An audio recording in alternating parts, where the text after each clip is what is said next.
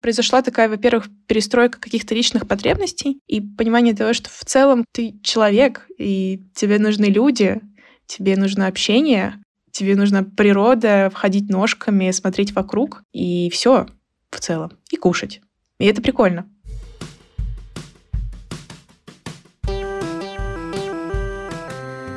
Привет, меня зовут Кристина Вазовский, и это «Провал» — подкаст о ситуациях, в которых что-то пошло не так. И сегодня у меня в гостях Анастасия Хавалкина, владелец SMM-агентства «Авантина Agency», спикер Skillbox, нетологии и Высшей школы экономики.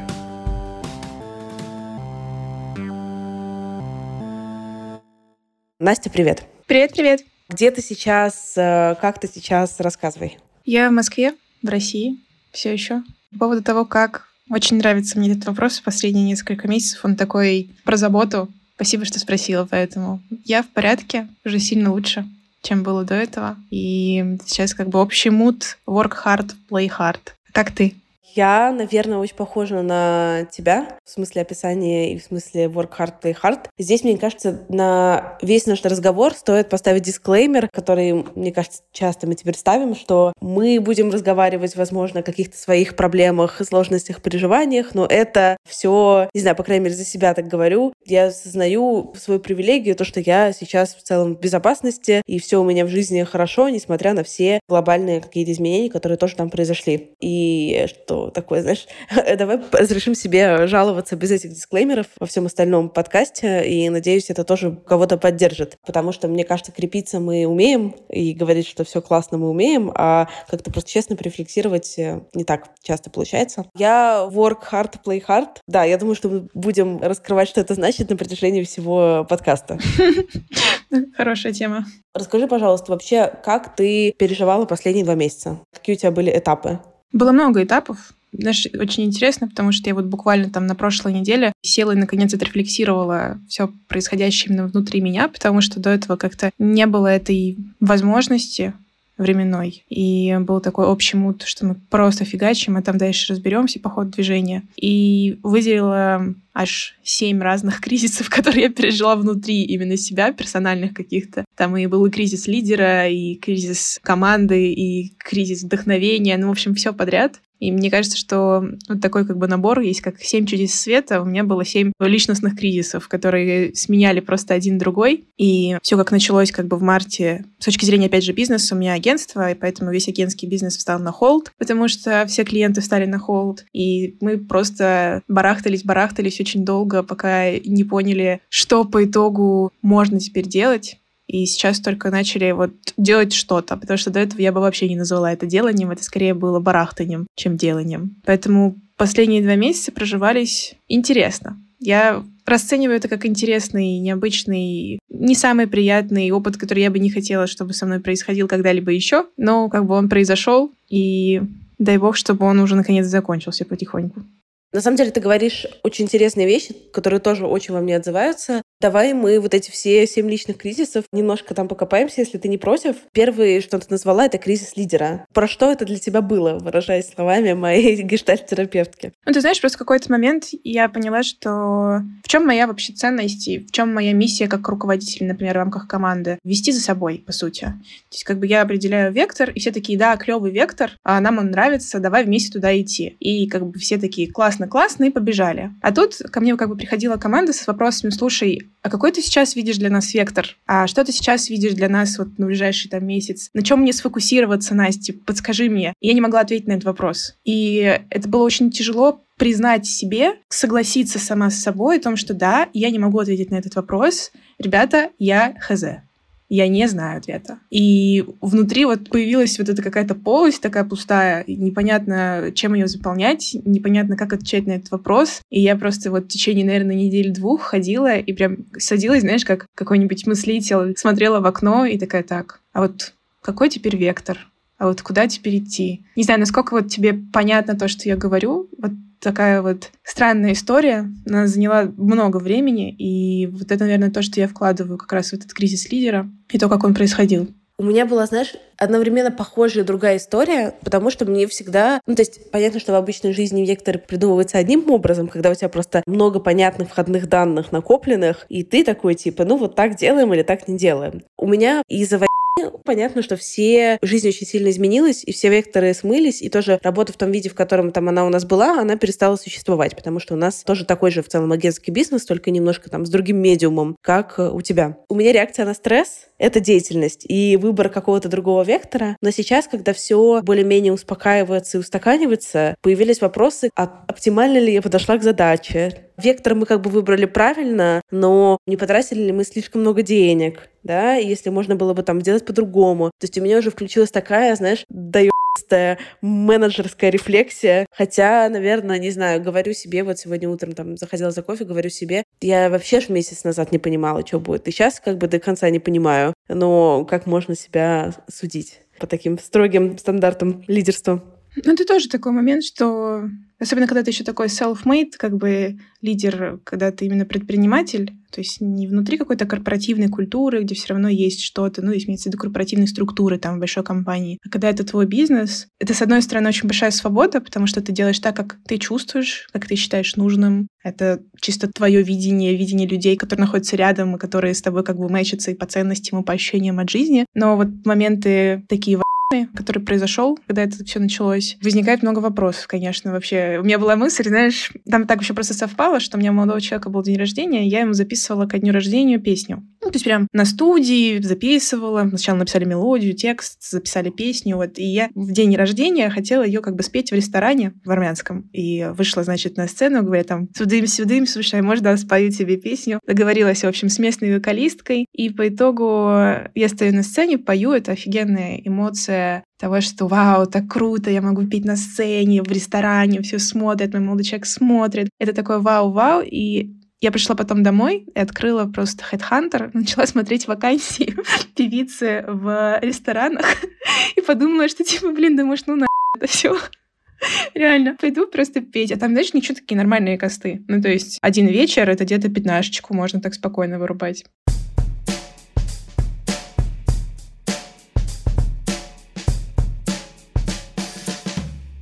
Какие ты себе в голове рисовала самые страшные картинки, что будет с точки зрения твоей какой-то жизни, работы? У меня как раз был в тот же период где-то сеанс с моим психотерапевтом, и мы сидели, и она мне тоже задавала этот вопрос, мол, давай вот проработаем как бы этот страх, чтобы не было такой блокировки всего, всего тела, потому что у меня началось прям по телу вот этот блок, когда ты какой-то такой деревянный весь не можешь нормально двигаться. Как раз-таки в рамках там одного из сеансов мне очень явно пришла эта картинка. Я сижу на Казанском вокзале в перчатках, знаешь, с таких перчатки без рукавки, которые обычно показывают в фильмах у людей без определенного места жительства. И вот я сижу, и тут проходят мои одноклассники и смотрят на меня и спрашивают, «О, Настюха, а так у тебя же бизнес был?» И я такая, «Нет, вы знаете, кризис ударил слишком сильно». И просто и я рисую эту картинку, она говорит, ну ты же понимаешь, что это полный бред. Я говорю, я понимаю, но я не могу ничего сделать со своим каким-то, ну, подсознанием, потому что оно просто рисует эту картинку. Она говорит, ну то есть ты считаешь, что в целом как бы между тем, что у тебя сейчас и Казанским вокзалом, довольно маленький гэп. Я говорю, ну, да, я считаю, это маленький гэп. типа, один шаг. Вот сейчас как бы я здесь, у меня бизнес, завтра я уже на Казанском вокзале прошу милостыню. Тут, конечно, такой момент, что подсознание неконтролируемо, и оно просто само рисует вот какие-то такие очень кринжовые, странные, непонятные картинки, начинает это пугать. Я сейчас уже так немножко пришла в себя и пытаюсь это контролить, и пытаюсь уговаривать себя в том, что, кому Настя, Казанский вокзал не близко. Даже если все пойдет через жопу, в целом Казанский далеко еще все еще. Это надо прям хорошенечко постараться, чтобы к этому прийти. Наверное, так оно как бы вот и есть. А так, если менее фатально, то, мне кажется, моя самая страшная картинка — это потерять людей. И я очень боялась за то, что у меня есть много друзей именно предпринимателей и знакомых предпринимателей. Я с ними очень была в близком контакте, продолжаю оставаться в близком контакте все это время. И я видела, как они в свои каналы, в свои какие-то соцсети публикуют прям посты о том, что, ребят, мы тут сократили, в общем, полштата, хотим помочь ребятам найти работу, вот там их список, вот кто они, какие у них регалии, что они делают. Пожалуйста, приглашайте их, они классные. А я знаю, что там, особенно у одной из компаний, которая так сделала, я в ней работала там года четыре назад, была Head of SMM, и я знаю этих людей, их как бы нанимала я. И я такая просто смотрю на это и поняла, что для меня это прям вот капец самый большой страх сказать, прийти к людям и сказать, ребят, вы знаете, я не могу больше выполнять свои финансовые обязательства перед вами. Сори, давайте прощаться. Это прям капец. Мне даже прям говорить об этом страшно. У меня, знаешь, прям мурашки по всему телу. И вообще жопа. А сколько у тебя сейчас в команде человек? Постоянный штат 20. Тебе не приходилось за время, вот за последние два месяца ни с кем прощаться? Были кейсы, но, знаешь, к счастью, мне не приходилось приходить и говорить, слушай, нам надо попрощаться, это была скорее история, что у нас было несколько сотрудников из Украины, и мы сначала пытались как-то идти вместе дальше, но не получилось этого, и просто в какой-то момент человек сам пришел и сказал, знаете, ребят, сори, я не могу там больше с вами работать, и все. То есть мне не приходилось это говорить, мне не приходилось прощаться, я пыталась как бы даже в том числе, несмотря на то, что очень тяжело коммуницировать стало держаться за этого человека, поддерживать его, но как бы оно все равно все скатилось в то, что нам, что мы попрощались. А все остальные нет, не приходилось пока все еще, и, надеюсь, уже не придется. Но ты знаешь, как бы так на подкорочке это стоит. То есть вот сейчас мы с тобой записываемся 20 7 апреля, вот сейчас уже конец месяца, вот я знаю, что у нас сейчас идет подсчет месяца по выручке, по всему вот этому вот, и я прям боюсь этих дней всегда теперь.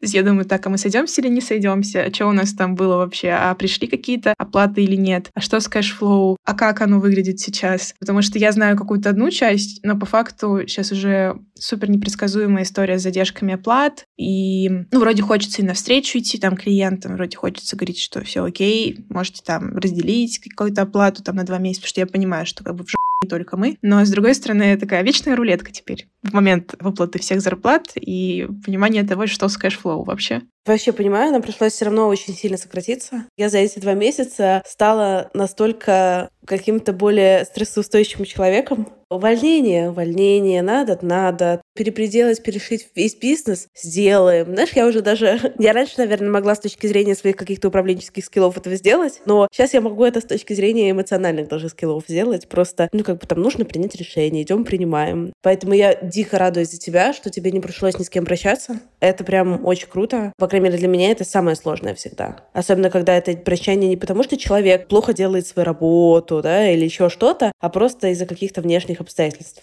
Да, все так. Мне кажется, что нас спасло просто то, что у нас была очень хорошая финансовая подушка, и она остается. И как бы я понимаю, что одно из решений, которое я приняла за эти несколько месяцев по итогу, это я просто перестала сама брать деньги из бизнеса. То есть я построила себе еще входящий поток своих личных каких-то сбережений, там, финансов. У меня до этого были какие-то инвестиционные там кусок был именно моих личных и какие-то такой типа консалтинг персонально. То есть именно когда я консультирую кого-то. А все, что касается именно бизнеса, я просто перестала тут брать деньги, и это очень сильно помогло, потому что я точно знаю, что вот там финансовая подушка, которая сейчас, ее хватит на энное количество месяцев. То есть я спокойна хотя бы в этом плане, и сейчас это страшно говорить, но у меня даже появились моральные силы на эксперименты опять. То есть до этого был такой режим просто выживания, сейчас появились силы на эксперименты. Эксперименты, в первую очередь, нужно вложить деньги и поверить в то, что из этого выгорит в два раза больше. И вот мы сейчас пробуем это сделать, посмотрим, как это будет выгорит, не выгорит. Но, по крайней мере, уже появились именно силы моральные. Это самое главное. Вообще, какая у тебя реакция на стресс? Наверное, есть два полюса на шкале, да? Какое-то экстремальное замирание и экстремальная деятельность. Ты где на ней находишься?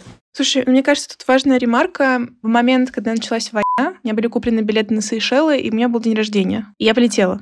И это был вообще фантастический опыт в моей жизни, потому что я еще восемь человек, которые тоже все фаундеры абсолютно поголовно каких-то проектов. Мы попали на лодку посреди Индийского океана с доступом к интернету там 2-3 раза в день. И это был как раз период, когда каждый день выходила какая-то новая новость. То есть каждый день ты просыпаешься, и вот какой-то опять там пиздец, опять что-то плохо, опять что-то все хуже и хуже и хуже. И получилось так, что обычно моя реакция на стресс — это скорее проактив что-то. То есть э, быстро там встрепениться, пойти что-то быстро сделать или там быстро принять решение. То есть у нас были с друзьями всякие такие ситуации, когда, ну не знаю, там начинается резко шторм, мы как-то путешествовали тоже на яхте, начинается резко шторм, и все мои девочки, там подружки быстро-быстро бегут, прячутся, а я как мама-кошка такая резко, так, все остановились, все держимся. То есть я начинаю командовать, у меня включается во время стресса вот это вот так, сейчас я буду быстро-быстро принимать решение. А когда сейчас это случилось, я как будто бы, знаешь, намеренно себя погрузила в состояние и сказала, проживи это. Я очень много плакала,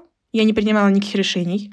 Единственное решение, которое я приняла перед тем, как уехать в отпуск, я, это, собственно, я приняла решение в него ехать. И все. Я пришла к команде и сказала, ребят, сейчас всем плохо, мне плохо. А еще как бы у нас, получается, агентский бизнес идет в таком партнерстве как раз с моим молодым человеком. И там я говорю, Никите тоже плохо, поэтому давайте, пожалуйста, мы сейчас эти две недели просто как-то что-то с нами будет происходить. Мы дали просто всем какие-то задания конкретно персональные, при этом задания были очень смешные, там, условно, девчонка одна, у нее было задание просто каждый день проводить созвон со всеми на 15 минут по утрам и играть в игры. Это была ее, типа, рабочая задача. Потом у другой девочки была задача ходить просто по клиентам и каждый день спрашивать, как у них дела. И отправлять им всякие смешные успокаивающие видео. Задачи были супер такие смешные, и вот мы уехали на Сейшелы, и я там прям очень хорошо это все прожила. То есть прям вообще не было никакого блока. Я, наверное, за это очень благодарна себе и своей менталочке, что есть такая вообще возможность э, прожить именно. То есть я плакала, мне было страшно, я говорила о том, что мне страшно. Вот мы были на этой лодке, и такое еще ощущение, что ты посреди ничего, очень оторванный от остального мира. Ты видишь все только через новости. Это safe zone, потому что на этой лодке тебя никто не тронет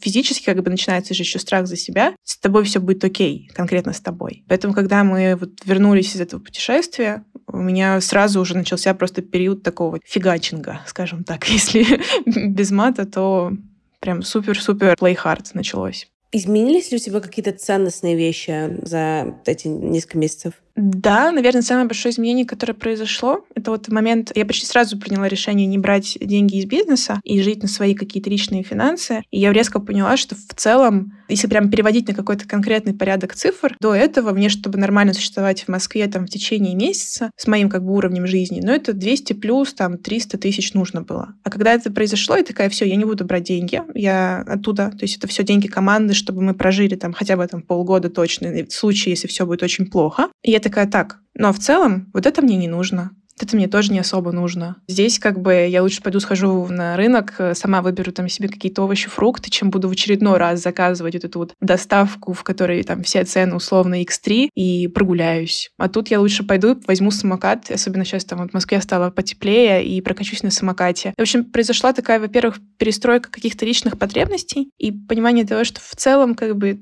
ты человек, и тебе нужны люди, тебе нужно общение, тебе нужна природа, входить ножками, смотреть вокруг, и все в целом, и кушать.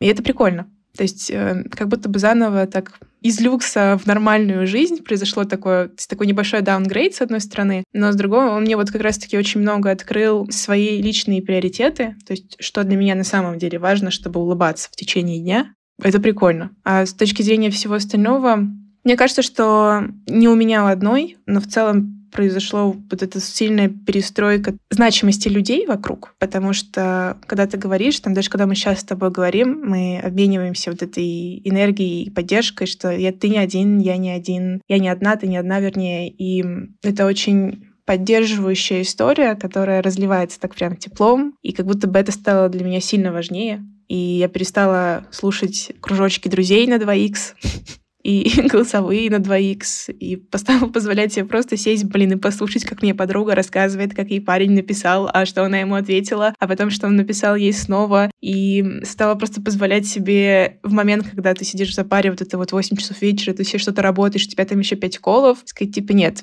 на сегодня все, я пойду погуляю. Потому что когда еще, если не сейчас? Вот у меня, наверное, как-то так. Мне очень интересно, как у тебя. Если говорить больше про ценностную часть, то про людей, конечно, да. То есть появилось какое-то острое осознание важности человеческих отношений или важности отношений в моей жизни и очень большой радости из-за того, что столько существует этих классных отношений с близкими людьми. Ощущение там безумной поддержки. Очень многое просто отпустила, знаешь. Я, наверное, не стала меньше тратить. Возможно, я стала тратить больше, если честно, в каком-то смысле. Это был какой-то осознанный выбор. У меня есть какая-то подушка финансовой безопасности. Она не очень большая, но у меня очень хорошо получается зажиматься. Ну, типа, я, знаешь, с такой сделать супер кризисный режим и считать расходы, переставать тратить. Или там я много лет довольно в жестких условиях путешествовала, там жила, знаешь, на, на тюфике с луком в Непале в горах. То есть для меня какая-то супер простая жизнь, ну, типа, это она меня не смущает. Но сейчас я такая решила, что, типа, нет,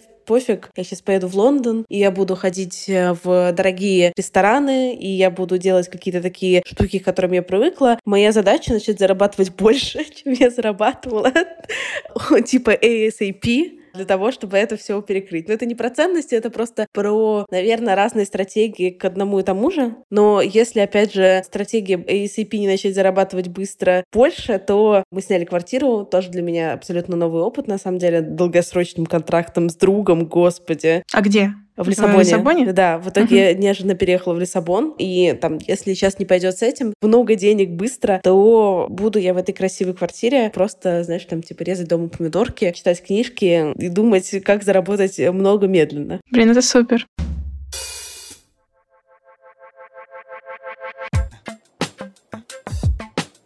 Я что-то давно не рассказывала о подкастах, которые у нас на лейбле Толк и справляюсь. Что случается, когда миллениал разрывает между желанием работать и развиваться и потребностью в отдыхе и общении? Случается эксперимент в стиле Work-Life Balance от Иоланты, ведущей подкаста «Куда бежишь?». Уже два года обладательница мужа, бизнеса, трех котов и тревожного расстройства постигает науку сбалансированной городской жизни. Она пробует детоксы и ретриты, походы к психологам и астрологам, и все это с одной целью – разрешить себе эмоции, перестать себя ненавидеть и изучить непонятное, но такое желаемое счастье. Если для вас переработка и выгорание не пустой звук, и если вы без устали работаете со своим ментальным состоянием, добро пожаловать в подкаст «Куда бежишь». Здесь без осуждения говорят о том, что бесит и тревожит. Ссылку мы оставим в описании.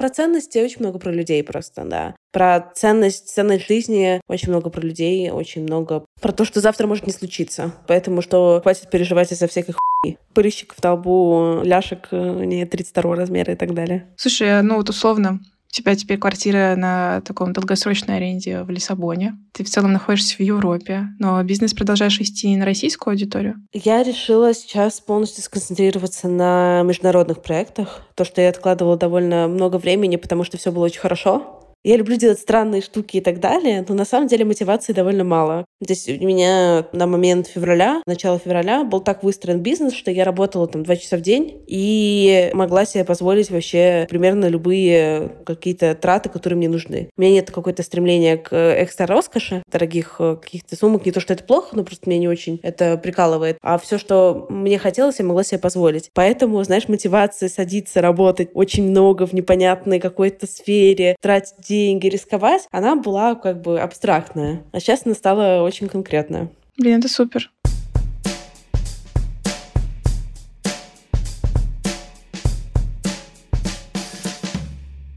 Ты сейчас в Москве. Ты решила не уезжать из России? Я решила дать себе возможность побыть с этим какое-то время, потому что у меня сейчас очень большой процент окружения уехал, и я поддерживаю с ними со всеми связь. И я, наверное, сформулировала для себя просто такую позицию, что я очень люблю... У меня квартира съемная в долгосрок в Москве, я ее обустраивала. Мне здесь супер комфортно, это моя safe zone. У меня просто был такой вопрос, знаешь, для себя. Ну вот окей, как бы я поеду, я буду испытывать стресс. Окей, в Москве я испытываю стресс, да, еще как испытываю стресс. Где стресса будет больше, будет где-то, чем в Москве. То есть для меня лично как бы уровень переживаний, стресса и ощущений небезопасности был бы еще больше, если бы я сейчас уехала. Поэтому эта мысль, она остается на подкорке. Мне не хочется теперь проживать свою жизнь в России и отдавать ей свои амбиции. Я чувствую, что мы не совпали по ценностям, и хочется просто дать себе время и не сваливать, уезжать, знаешь, как в торопях, быстрее-быстрее, потому что надо, потому что надо,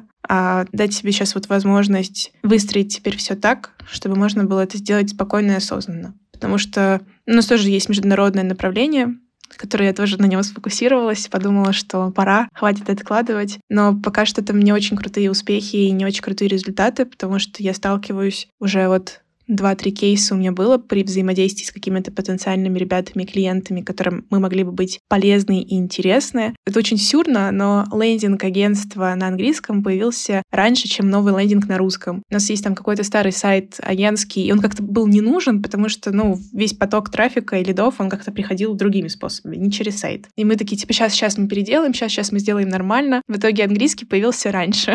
В итоге английский мы запилили быстрее, быстрее на него все наформили, все сделали. И как бы у меня было несколько точек контактов с разными клиентами потенциальными, там, из э, Европы и из Штатов, из Австралии. И каждый из этих кейсов взаимодействия прерывался на моменте, когда вставал вопрос моего происхождения и места расположения. Я пока не поняла, как к этому относиться, во-первых, Во-вторых, как бы что с этим делать и нужно ли с этим что-то делать. Абсолютно очевидно, что просто вот так вот в лоб не получится, например, нам зайти в международку, и это нужно опять делать точно так же там через какие-то личные контакты, через людей. Поэтому один из как бы моих провалов последних нескольких месяцев как раз заключается в том, что я запилила быстро сайт, быстро пошла его делать, и просто меня прям по, по моим рогам обломали жестко, и в момент там даже уже call а или в момент какой-то переписки прям перед call ом жестко сливали, и ты в этот момент такой сидишь и думаешь, твою мать, Почему? Come on, ребят, ну, придите в себя, пожалуйста. Но понятно, что ты этого не говоришь, и такой типа, окей, okay, fine, I got it, и все.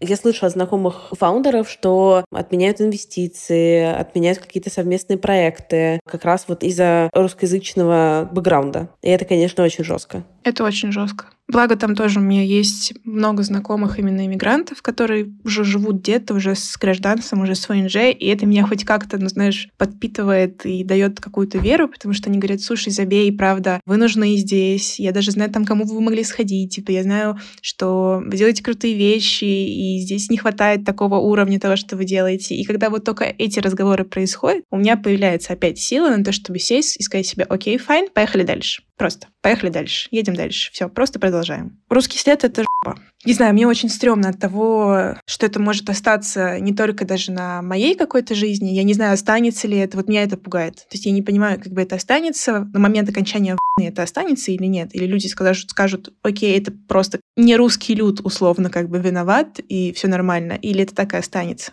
Что у меня еще есть один кейс прямо вот близенько-близенько. Мой младший брат, он профессиональный картингист, и он ездит по чемпионатам мира, выступает, побеждает, и как бы он прям в топе в топе. У него контракты с э, итальянской компанией, которая это все дело спонсирует. И там у них сейчас вообще просто какой-то лютый пиздец происходит с точки зрения логистики и вообще вот этого всего, потому что лицензии отменяют, визы не дают. И получается, что он выступает не под флагом России, он выступает под флагом Кыргызстана. Поэтому русский след — это проблема. Не знаю, у меня довольно много рефлексий по поводу вот этой как раз своей русскости или не русскости, потому что есть вот эта штука. Еще до русские предпочитали не афишировать, что они русские особо. Ну, то есть как-то это никогда этим никто особо не гордился. И то есть если какие-то мои знакомые итальянцы, французы, испанцы, они такие там, о, I'm Spanish, I'm French, да, они такие с флагом шли, то русские ребята, они всегда, ну, как в моем окружении, этот вопрос как-то так это не поднимали.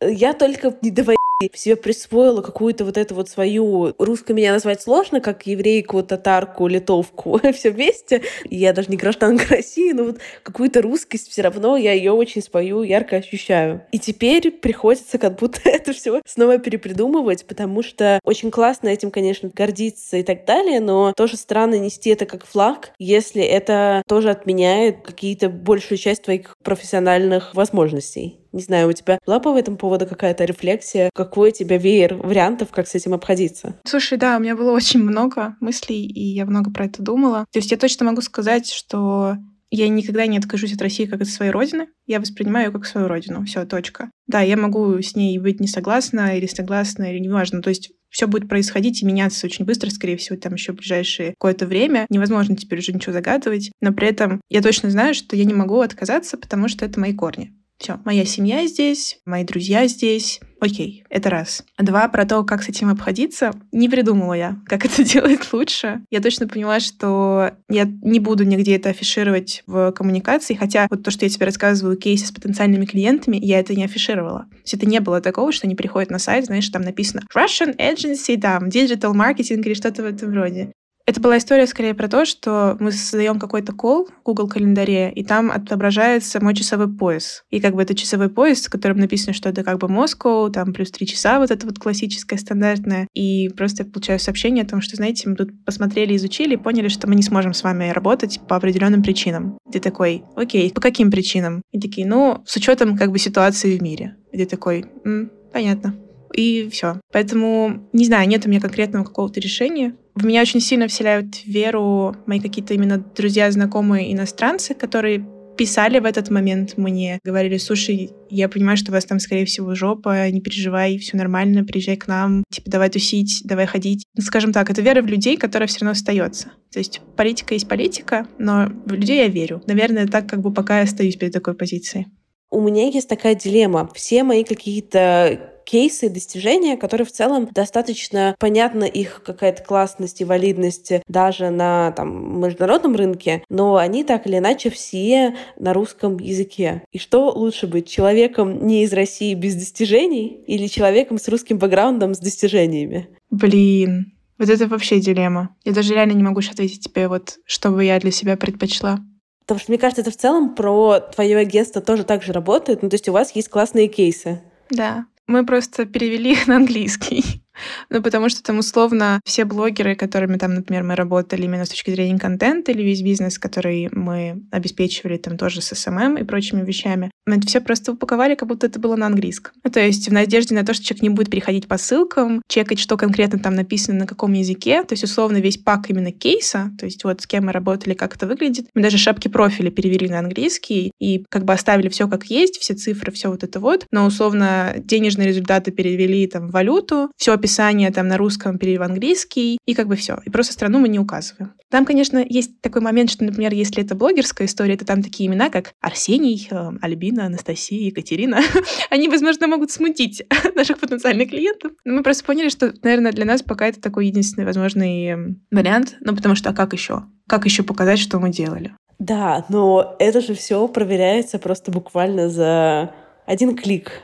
Да, за один клик. Тут уже как бы либо у тебя есть какое-то представление о том, что там типа с русскоязычными фаундерами работать классно, или ну, то есть если оно есть, то все. Если его нет, то давайте разговаривать. Ну да, поэтому, не знаю, у меня еще есть такой как бы опыт общения с одной девушкой, тоже фаундерка она, и она мне рассказала такую вещь, что она при взаимодействии, она работает на рынок Швейцарии, и она при взаимодействии с э, клиентами потенциальными, прям вот на первом касании, в первой точке момент взаимодействия, говорила, ребят, я из России, это будет проблемой. И люди, которые такие, вау, воу-воу-воу, подожди, подожди. То есть от того, что ты как бы настолько прямолинейно, они просто говорили либо да, это будет проблемой, и тогда как бы ты просто не тратишь свое время, либо нет, в смысле, это не будет проблемой, нам важны ваши результаты. И тогда как бы у тебя есть определенный коммитмент с этим человеком, что он не будет тебе предвзят, и что у вас будет нормальное взаимодействие, нормальное сотрудничество. Стратегия прямолинейности. Привет, я из России. Поехали.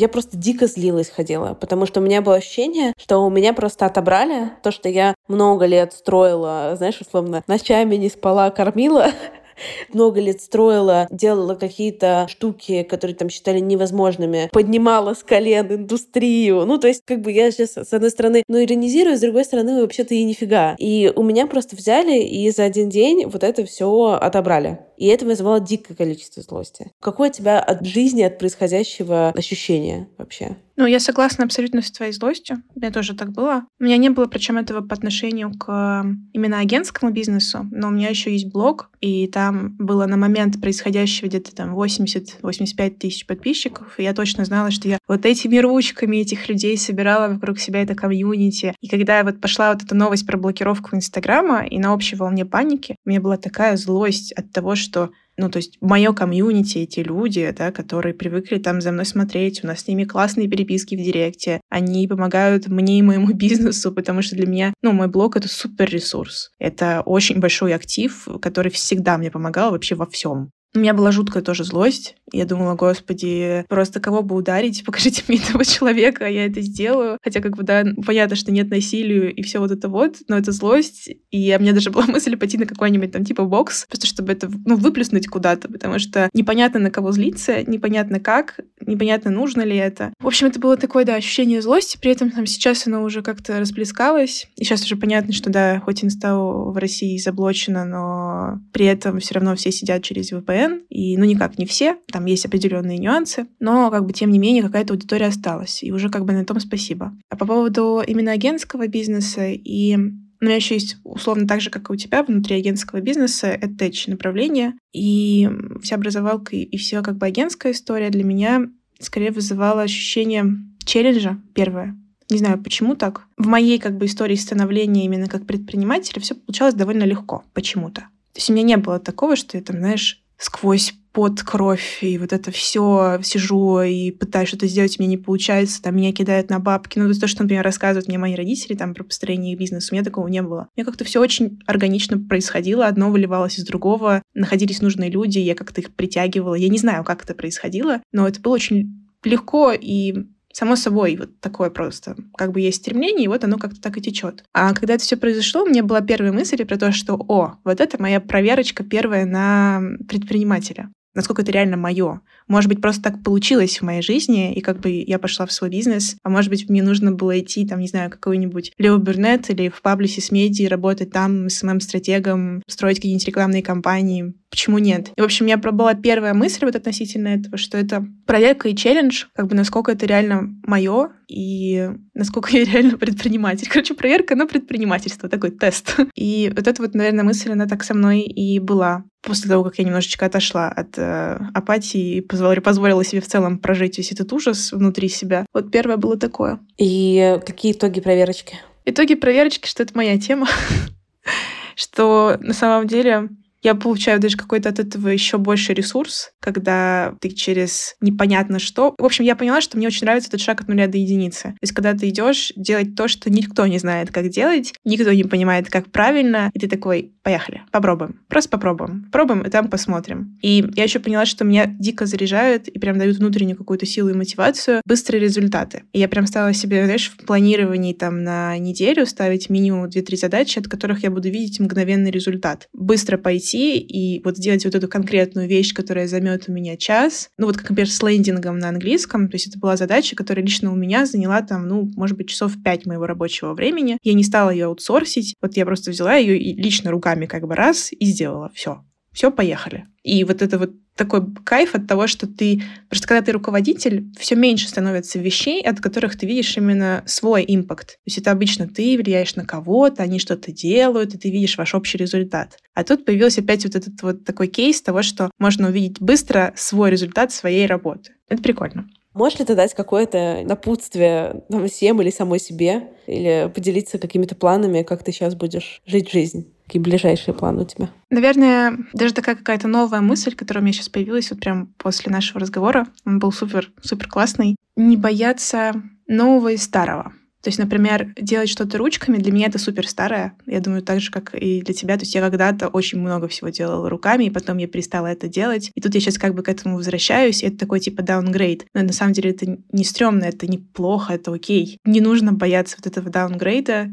Это нормально. Он даже в чем-то дает еще какую-то силу, еще какой-то ресурс. И точно так же не нужно бояться вот этого апгрейда. Мой бизнес, наверное, сейчас делает рекордное количество новых штук за единицу времени. И если раньше у меня еще были какие-то мысли про то, что нет, вот мы сейчас это не будем делать, потому что потом лучше сделаем. Сейчас мы распределим тесты, гипотезы, и потом потихонечку. То сейчас все, поехали. Апгрейд по полной программе везде, где только можно. Поэтому общее напутствие — не бояться ни даунгрейда, ни апгрейда, потому что все что угодно, лишь бы не стоять на месте, лишь бы не замирать.